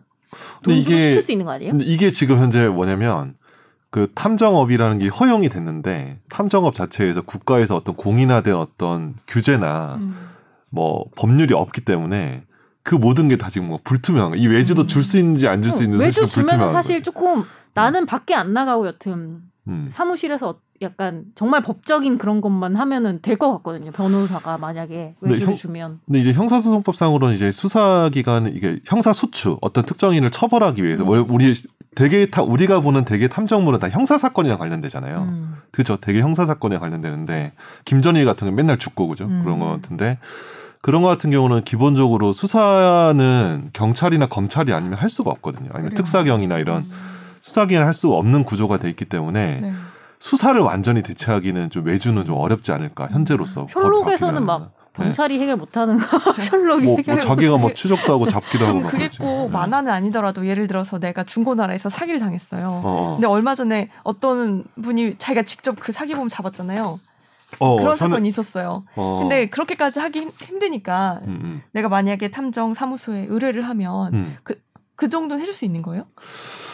하, 그게 참 애매한 것 같아요. 이게 어. 일종의 수사잖아요. 그 사람이 뭐 사기죄로 이제 뭐 이렇게 기소하기 위한 증거 네. 자료를 수집하는 건데 그것도 그냥 수사 활동이라고 보면은 이거를 수사 어려워요. 활동을 탐정이 하면 되나? 약간 저는 이런 생각이 좀 드는 거예요. 그러니까 형사 사건과 관련해서는 네. 민사는 좀 잘 모르겠고 형사 사건과 관련된 어떤 지- 증거 수집이나 이런 음. 것들은 아직도 좀 위법 소지가 있지 않을까. 그럼 좀. 본인은 가, 가능하지만 본인은 뭐 자기 네. 어쨌든 자기 증거를 어. 수집하기 위한 거니까 네. 그게 좀 약간 뭐 그렇구나. 뭐 애매한 거죠 모든 게. 그러니까 음. 탐정이 이제 탐정을 할 수 있다. 근데 네. 규제가 없다. 네. 규제가 없으면 할 수 있나 없나. 네. 이거를 바꾸는 거의 장점은 뭐예요? 장점은 어떤 목적이나 장점이나 이런 게 있을 거고 왜 바꿨을까? 근데 제가 이제 재개정문을 제가 봤거든요. 네. 근데 이 조항이 삭제된 거에 대한 재개정문이 없더라고. 음. 재개정문에 그 아세요? 올해 신형정보법이 이제 올해 2월에 개정이 됐어요. 그래서 8월에 시행이 됐는데 그때 2월에 개정됐을 때 그때 데이터 3법이라고 해가지고 이제 이 데이터를 가지고 뭐 의료나 이런 데 막 이용할 수 있는 거야. 익명화 해가지고 음. 그때 엄청 이슈였거든. 음. 그 당시 그 관련 주식도 엄청 뛰고 이랬는데 네.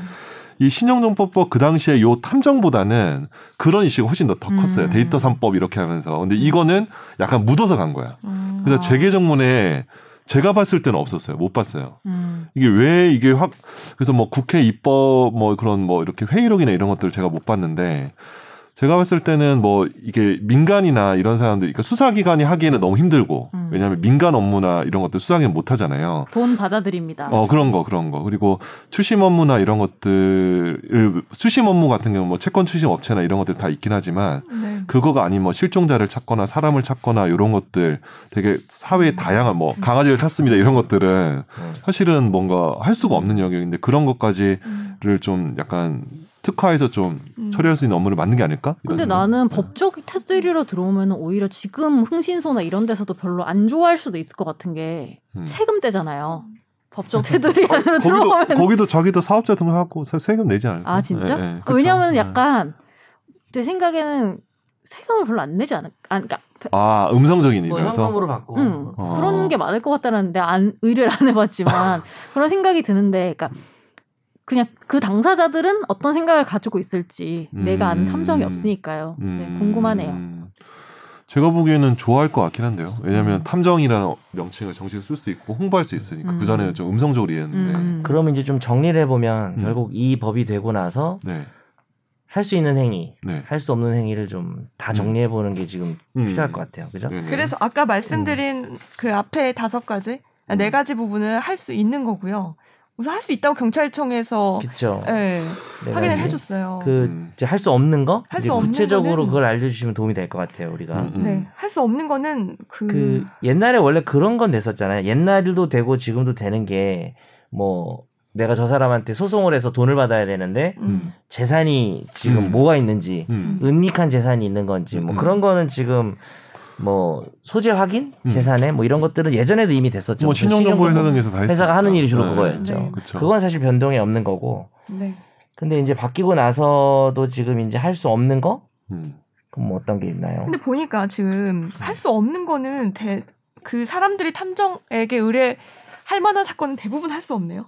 그러니까 뭐 예를 들어서 아뭐 많이 할 만한 어, 뭐 보험 사기 조사나 실종 가족 찾기 대행 이런 건 사실 별 이- 이거를 맡긴다는 생각 별로 못 하잖아요. 그러니까 음. 내가 경찰에서 경찰 수사를 의뢰했는데 어, 불충분하다고 느끼고 느리거나 막. 어 음, 느리고 음. 난 빨리 해결하고 싶어. 그럼 음. 그때 탐정이 도와줄 거라고 생각하는데 그런 업무는 대부분 변호사법 위반으로 소지가 있죠. 네. 그럼 계속 음성적으로 하는 거 아니에요?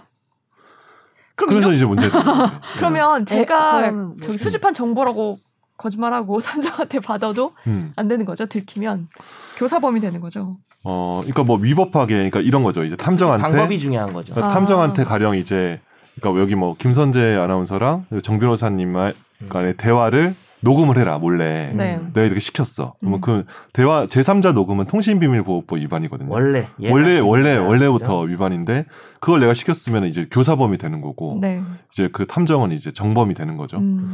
근데 그런 것들은 당연히 안 되는 거죠. 근데 이제 제가 보면 이런 것 같아요. 이제 탐정업을 할 수 있다 이렇게 했는데 탐정업이 무엇이고 음. 탐정업이 할 수 있는 업무는 뭐고 그거를 얻기 위한 자격은 뭐고 이런 게 법이 통째로 전혀. 비어 있거든. 그러니까 음. 그냥 사실 당장 내가 내일 음, 음, 회사를 나가서 김선재 탐정 사무소 해도 상관없는 거잖아요. 상관없는 거지. 상관없지. 내가 좀 가볼게 가서 일 좀 맡길게. 외주 음. 부탁드립니다. 아, 그럼 변호사분들은 네. 이런 사건 소송 자료를 수집할 때 네. 보통 어떤 방법을 사용하세요? 의뢰인이 알아서 가져오라고 하거나 아니면 그래요? 자기가 직접 가거나. 그게 저도- 결국에는 결국에 다시 의뢰하라는 거 아니에요? 그렇지. 어. 그러니까 그런 것들을 이제 약간 양지로 끌어들어 올린 음. 건데 문제는 양지를 끌어올려서 그 사람들이 할 수 있는 업무가 어디까지인지는 아직 명확하지 명확하지가 않구나. 않은 거죠. 영화 같은데 보면 이제 검, 검사나 변호사가 특히 뭐 검사의 수사권이 있는데 음. 요즘 비밀의 숲 봐도 황시목이 막 음. 현장 들어가면서 막 안 봐요. 자기 목 쫄라보고 막 이렇게 하잖아요. 원에서도 뭐 칼로 찔러보고 막 이렇게 어 그래요? 막 이렇게 어. 막 재현해 보거든요. 아나 보려고 했는데. 그럼 그리고 아니 뭐 네, 스포일러 비밀의 숲. 아니어도 영화 어. 같은데 보면 음. 변호사가 현장에 가서 음. 되게 열심히 조사하잖아요. 그쵸. 영화니까. 근데 이제 뭐 그렇게 하는 사건도 가끔 있긴 한데 음. 별로 그렇지 않죠. 보통 앉아서 하고 이러니까 음, 그럼 의뢰인들이 조사를 좀 해와야 되고 음, 변호사가 이제 그거를 발로 뛰면서 하는 경우는 잘 없죠. 근데 없죠. 이제 이게 되니까 음. 뭐 의뢰인이 이제 의뢰인도 혼자 생업에 바쁜데 할 수가 없으니까 네. 그럴 때 이런 식으로 조사해 올 수 있고 이런 사무소랑 음. 업무. 로펌이랑 업무가 이렇게 협업이나 제휴가 되는 상황도 올 것 같아요. 아. 아니면 고용을 하겠죠. 그러면 음. 합법 고용을 하든지 탐정을 직원으로. 저희 로펌에 탐정이 직원으로. 둘 있습니다. 네. 한 근데 그, 명은 김전일, 한 명은 코난. 네. 오씨 정말 맨날 살인 사건만 나오는 거예요. 네. 근데 궁금한 게그 탐정이라는 업무만 이름만 못 썼지 그 동안에도 가능했던 거 아니에요? 만약에 로펌에서 고용하고 싶었으면 고용할 수 있는 상황 아닌지. 그런 식으로 고용할 수 있었겠죠. 직원을 고용해서 직원이 이제 그걸 하고 아- 다닐 수는 있는데 음.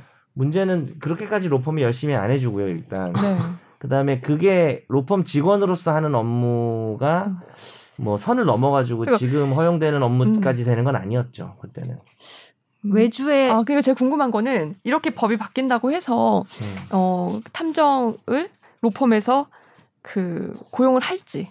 그러니까 그게 궁금해요. 뭐 아주 뭐안 그렇게 하겠지. 활성화된 것 네. 같지는 않고. 제가 보기에는 뭐 배우자 부정행위로 인한 뭐 그런 이혼 거 소송 하는- 뭐 이런 거 정부로. 특화된. 데만 할 수 있겠지. 음. 예. 왜냐면 그럴 일이 별로 없어요. 음, 음. 그럴 일이 잘 없고. 그리고 드라마를 보면 막 네. 변호사들이 직접 증인으로 출석하면 괜찮은 사람들 막 설득하러 가잖아요. 집에 찾아가고. 어 그런 경우 혹시 있지. 그런 경우 예. 있으세요? 있었죠. 아, 저도. 있으세요? 있긴 있어요. 있어요. 자료 달라고 하고 막. 근데 그거는 탐정이 해야 될 건 아니죠. 음. 오히려 네. 변호사가 하는 게 나을 것 같아요. 변호사가 하는 게 어. 낫지 않아요? 가서 네, 그쵸. 근데 제 생, 법리적으로 필요한 진술을 얻어내는 어. 거니까 탐정이 오히려 그런 건좀 아, 못하지 그게 않을까. 탐정이 아니라 그 그러니까 궁금한 건 개인한테 부탁을 하는지 아니면 변호사들 직접 하시는지. 아, 아 의뢰인이 하는지. 예, 예, 예. 해박한데 예. 그 사람이 변호사가 갔을 때 거부감을 느낄 것 같으면 아. 차라리 의뢰인이 하고 네. 그게 아니라 이제 변호사 와도 된다. 그러면은 기왕이 그러면 그리고 내가 이 사건이 음. 되게 이 사람이 중요한 증인이면 음. 가서 이제 좀 법리적으로 도움되는 말을 하는지 들어보기 위해서 음. 어, 웃으면서 가죠 보통. 음. 네. 근데 제 그렇구나. 느낌에는 막 예를 들면 이혼 소송이나 이런 데서 변호사님이 말씀하셨듯이 알아서 가져오세요 약간 이런 느낌이잖아요. 음. 지금은. 그렇긴 근데 하죠. 만약에 이런 식으로 합법화 약간 되면은 제 생각에는 음. 변호사가 탐정을 소개해 주는 일도 많을 것 같아요. 음. 어, 음. 왔을 때 여기 한번 가보세요 이러면서 그냥 소개를 해주고 이런 것도 뭐 되는 그런 거잖아요. 경우 있을 수 있죠. 음. 그런 게 어, 생길 것 충분히. 같다라는 느낌은 뭐. 지금도 뭐 세무사하고 협업할 네. 수 있는 것처럼 아, 세금 이슈가 있으면 음. 이 사건이 그쵸. 변호사가 뭐 세금을 잘 알지 못하면 세무사 자기가 아는 그래서 변호사들이 이제 세무사나 음. 또 아니면은 저 뭡니까 변리사 음. 이게 뭐 한두 명 정도 이렇게 알아놓기도 하잖아요 회사끼리 네. 제휴하기도 하고 음. 음. 근데 나는 이거는 약간 문화적인 차이도 좀 있는 것 같은 게 음. 예를 들면은 뭐 코난이나 김전일이 있는 일본 음. 내지 셜록이 있는 영국 이런 어. 데는 진짜 오래 전부터 그 탐정이라는 뭔가 음. 직업 음. 이뭐 법은 어떻게 되는지 모르겠지만 사람들의 인식 속에 되게 탐정이라는 게딱 있잖아요. 근데 솔직히 그쵸. 우리는 탐정을 생각했을 때 외국인을 떠올리지 우리나라 탐정을 떠올리지 우리나라- 않잖아요. 우리나라 심부름 센터에 네, 어떤 조선 명탐정이 있는데요 있죠. 그거. 김명민 나오는 거요 어, 그거 하나 그 있는데 조선 명탐정이 혹시 정약용으로 나온 건가요? 혹시 그때 그건 그랬나? 아니에요. 모르겠네. 어. 아무튼 근데 그러니까 문화적으로 우린 탐정이란 직업이 되게 익숙하지가 않고 그렇죠 뭐 하는지 잘 모르고 그렇죠. 있어봤자 외국인 떠올리고 음. 이러니까 좀 이게 좀 법이 있든 없든 간에 좀 여러모로 생소하게 맞아요. 느껴지는 것 생소한 같아요. 거지. 뭐 하는 사람들이지 이런 그치. 생각이 음. 이제 잘 안 박혀 있으니까 음. 그요 김선욱 변호사님이 소년 탐정 김전일은 탐정업을 할 수 있나에 대해서 아니 내가 그냥 분석을 해봤어 그냥. 뭐할 수 있지 않나요 어. 왜 못하죠 왜냐면 이제 신, 얘 14세가 안 되지. 얘, 얘 성인 안 되지 않았어요. 아 성인은 안 됐죠. 14세는 넘었을 거예요. 네. 이거를 일단은 일단 근데 그걸 통해서 이제 돈을 벌면은 경쟁이 하면 안 되잖아. 성, 성인도 아닌 애가 그렇죠. 엄마 부모 허락도 없이 그죠? 직업을 가지고 막 그러면 안 되는 거니까. 부모의 영업 허락을 받으면 될 수도 있고 그렇죠. 허락 뭐 너 열심히 탐정해라. 할아버지의 뒤를 이어서 뭐 이렇게. 해라. 어. 이렇게 하면은 음. 8조에 의해서 어. 영업 허락을 하면 되는데 원래 는 못 하겠네요 결국 이제 탐정업은 지금도 신용정보회사는 못 해요. 음. 음. 채권 추심 업체 이런 데 다 못 하고 그러니까 그 사람들이 아닌 데는 할 수 있는 거야. 음. 그러니까 이제 신용정보회사 입장에서 자기는 억울할 수 있어요. 아니 우리가 네. 오히려 국가에서 인허가를 받아서 음. 규제를 받는 공인된 업체인데 왜 음. 그런 약간 여파도 음. 있을 수 있어요. 근데 음. 왜냐면 근데 거기는 또 문제가 뭐냐면 거기는 이제 정보에 대한 접근 권한이 많으니까 음. 그 정보를 가지고 탐정을 하다 보면 음. 개인정보 침해가 되게 많이 발생할 수 있거든요. 네. 아마 그래서 신용정보 회사는 여전히 막아놓은 것 같아요. 음. 제가 봤을 때는. 네. 그럼 신용 정보회사가 탐정한테 의뢰하면요? 그것도 안 되겠죠? 외주 외주. 그거, 외주. 그거까지도 막을 수 있는지. 그러니까 그런 것들이 지금 아직 법이 뭔가 다. 네. 예. 네. 완벽하게 근데 정비가 안 됐군요. 김전일은 탐정을 할 수 있냐 없냐가 문제가 아니고 이- 네. 김전일이 탐정을 안 해야 사람들이 안 죽는 거 아니에요? 김전일은 세상의 평화를 위해서는 맞아. 탐정을 그만두는 게 김전일은. 여행을 안 가야 돼. 그러니까 지금 코로나 2.5단계, 3단계처럼 아예 걔는 혼자만 있- 집에서만 있어야 돼. 개를 어. 가둬놔야 되는 거 어, 아니에요? 걔? 재택해야 돼. 어. 어. 걔 나가면 다 죽어. 어. 아, 걔가 가면은 무조건 그러니까- 죽잖아요. 그러니까 연쇄살인 네. 그것도 저는 네. 코난의 하이바라가 이상형인데 그 정말 반발에 차갑고 아, 그 원래는 아. 싸가지 없는 어. 그 약간 친데레 스타일 맞아, 좋아하는 맞아. 좀 뒤에 만화에서나 좋지 현실에서 그런 장난 같긴 한데 만화를 보면서 하이바라 맞아. 너무 귀엽잖아요. 물론 그 그쵸. 사람도 성인이죠. 그쵸. 음. 애가 된 거지만. 코난처럼 똑같이. 맞아요. 네.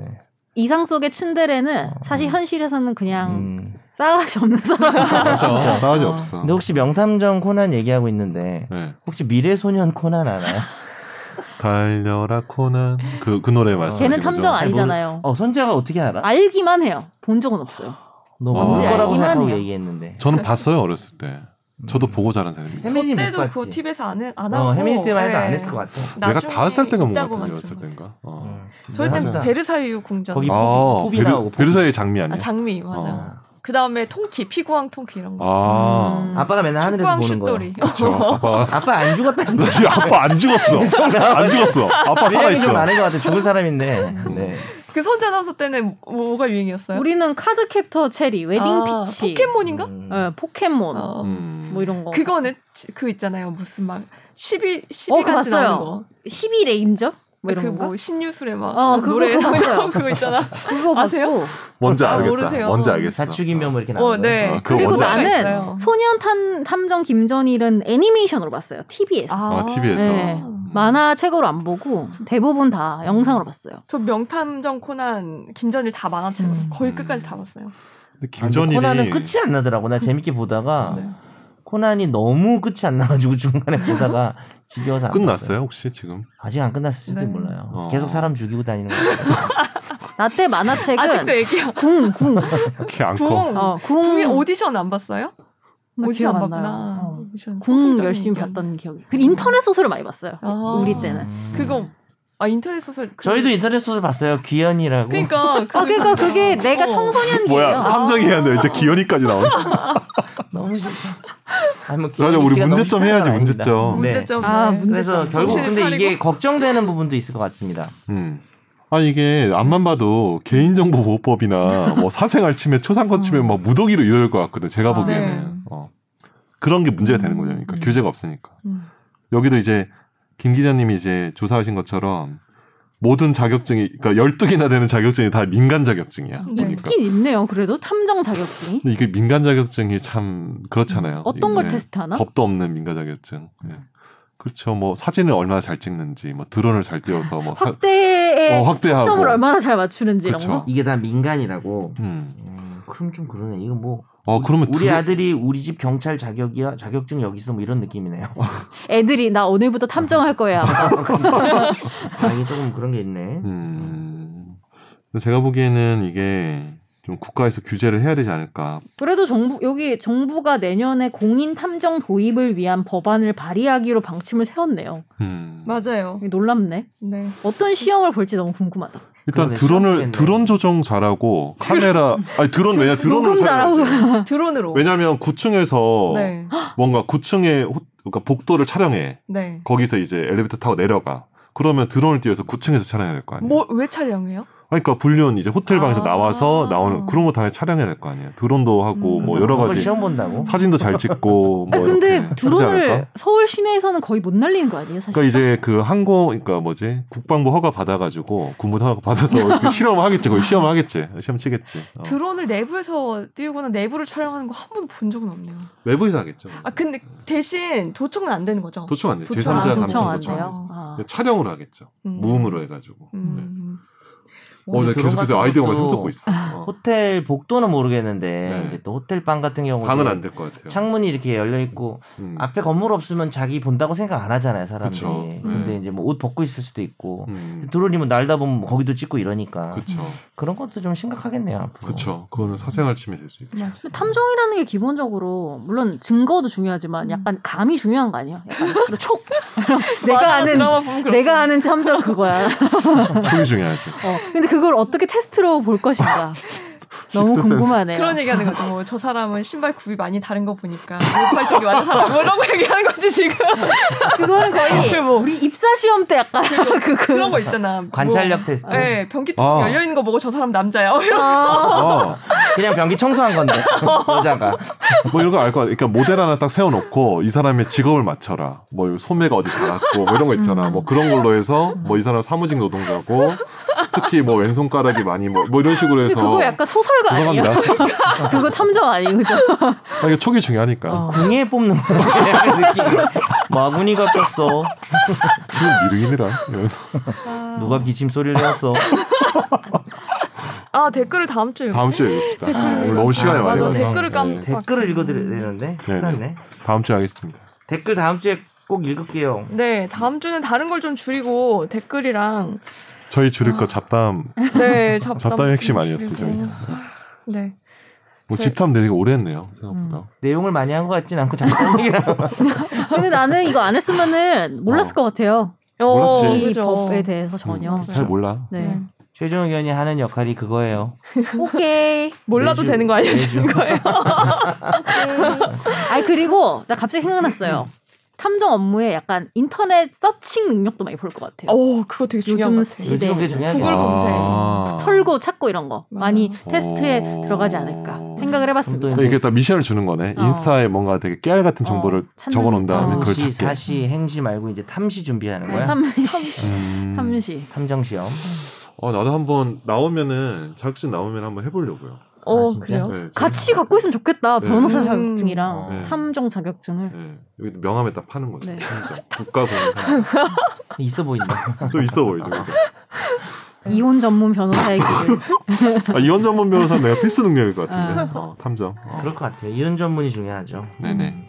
네. 네 오늘 방송 여기까지 하고요. 자, 지금까지 들어주셔서 감사합니다. 다음 주에도 저희가 쉬지 않고 꼭 찾아뵐게요. 그만 쉬고. 네 그러게 네. 네, 다음 주에는 코로나 확진자가 더 줄어들길 바라면서 마치겠습니다. 고맙습니다. 감사합니다. 감사합니다. 안녕히 계세요.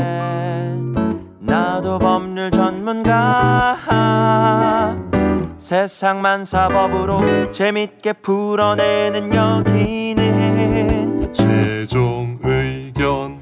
최종 의견 최종 의견 최종 의견으로 오세요 고품격 팟캐스트. 여기는 최종